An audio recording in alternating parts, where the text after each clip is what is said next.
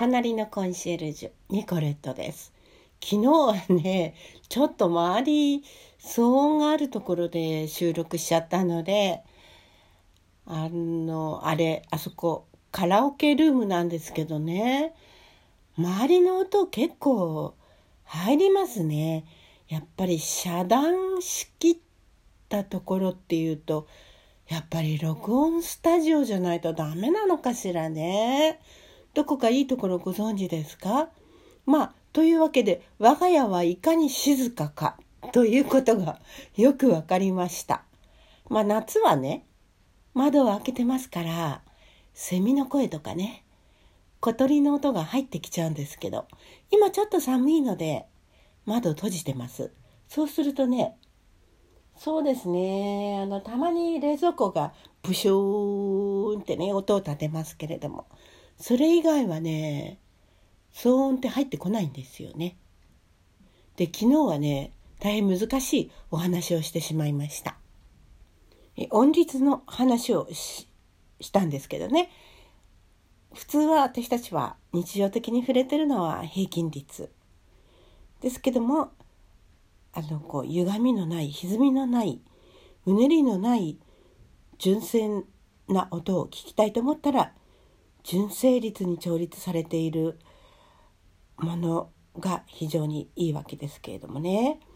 なかなか触れる機会ってないのかもしれないですね。あの昨日話お話途中で終わっちゃったみたいな尻切れトンボになっちゃったんですけれども朝日新聞の記者の方が書いてらっしゃいますけどね巷にあふれる音楽を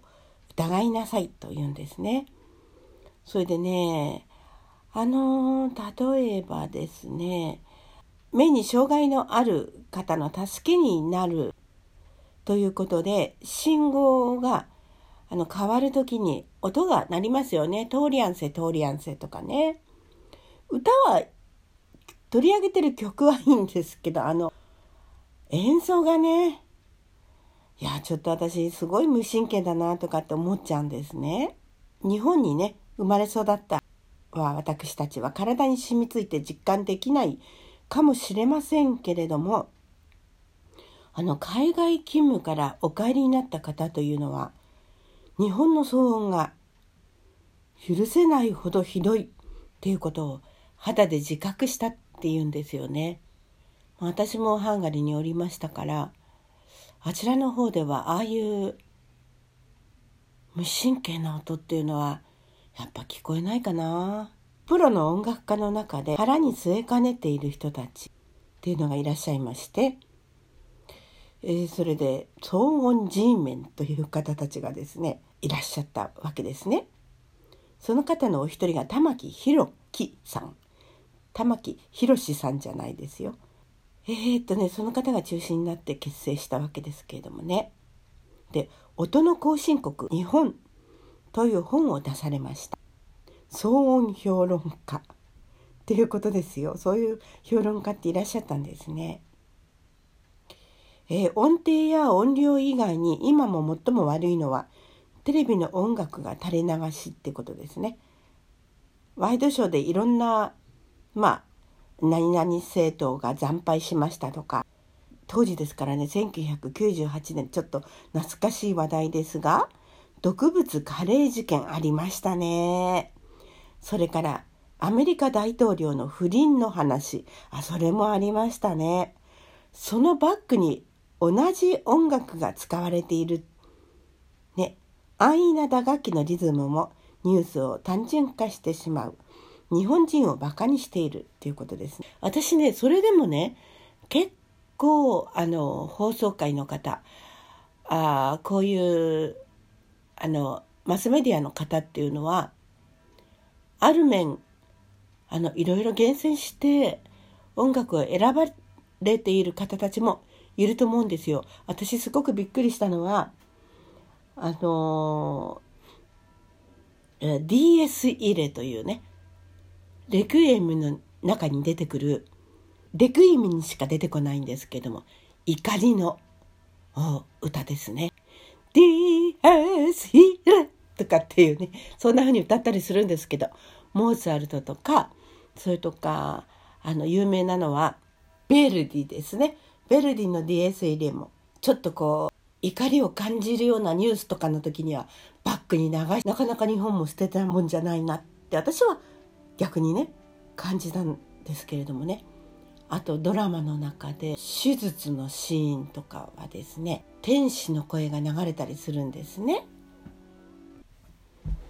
このあの天の方からね綺麗なえこれ私の知ってる？人たちじゃないかなと思ったらそうでした。カペラという花井哲郎さんが主催されているアンサンブルがあるんですけどもそのカペラの方たちの歌声でした。天使の歌声。それがね病院の手術のシーンだったか病室のシーンだったかちょっと思い出せないんですけど綺麗に流れておりましたのでね。あとあのイギリスのリベラってありますでしょ？少年合唱隊ですね。この方たちの音楽も有効的に使われてましたよね。ですからいろいろあの心ある方たちはそういうことを考えてやられているんですけれどもね。ですからこう玉木さんが感じたような方たちばかりではないということは私一言、えー、言っておきたいかなと思うんですけれどもね。ま音程の宣教師としてですね刺激的でえー、ずうずしいなって書いてますけどこうずうずしいっていう言葉は悪い意味で使われますけれどもそうとも限らないんでしょうかねそういう態度は発揮されているということであのピアノの音程はおかしい。明治以来の音楽教育は間違っている。自分の奏でるバイオリンの音程こそ正しい。どうだ？俺の音を聞け。素晴らしいだろう。っていうようなことをずうずしいという表現をこの新聞記者の方はなさっているんですけどそれはねある面いい意味で書かれているんですよ。癒しとかヒーリング系といった言葉でくくられることが多いんですけれども、まあ、何かを治療したり精神衛生上いいというイメージが、まあ、あの強いんですけれどもね。でも多分玉木さんにとっては本意ではないと思うということでですね。音作りの概念を打ち破ろうとする反常識がどこまで通じるか新たな常識に近づけることができる。か一つの挑戦であり音楽の意義そのものを問い直す壮大なムーブメントの始まりなのだろうとこの、えー、記者の方はおっしゃっています。えー、この音楽を聴いてなるほどいいねと知ったかぶりをする必要はない。玉木さん自身は時々ずうずうしいが玉木さんの音楽はどう聴こうと自由ださっぱりわからないと首を振る勇気も大事だただ日常の中にあふれかえる押し付けがましい音について考え直してみるチャンスはきっと与えてくれるということですね。気になった方はですねリズム時計工業株式会社とのタイアップで作られたこの CD ですね。タイトルはですね、玉木宏樹の純正率時。時というのはタイムの時ですよ。ミネラルサウンドというのがですね、えー、キングレコードから出ておりますのでね、今ももし発売されていたらお買い求めいただけますので、ぜひ聴いてみてください。ミネラルサウンド。え前半はですね、9曲目までは、純正率オルゴールによる春。これは、あの、式ですね。ビバルディの式を編曲されています。それから、恋はマリオネットとかですね、え枯葉も演奏されています。これはですね、一曲一曲、長いので6分何秒かあるんですけど短いのですと1分ぐらいで終わりますのでねそれをぜひお聞きになってみてください。オルゴールですね。それからあの後半はですね、10曲目から19曲目は、え皆さんおなじみの曲を大変短いんですけれども、リズム時計、ミネラルサウンドコーナーとして録音されています。とても心が穏やかになると思います。純正率というのはこういうものか。まあ、実際にはですね、音律としては、ミーントーンというね、音律で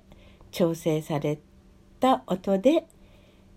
演奏されているということですね。ギターもこう調整しながら演奏していたりします。えリズム時計株式会社の当時の代表取締役社長さんであります大津様がね私どもは消費者のため存在するという経営理念で50年にわたり多くの種類の時計を作り続けてまいりましたということでご紹介していますね。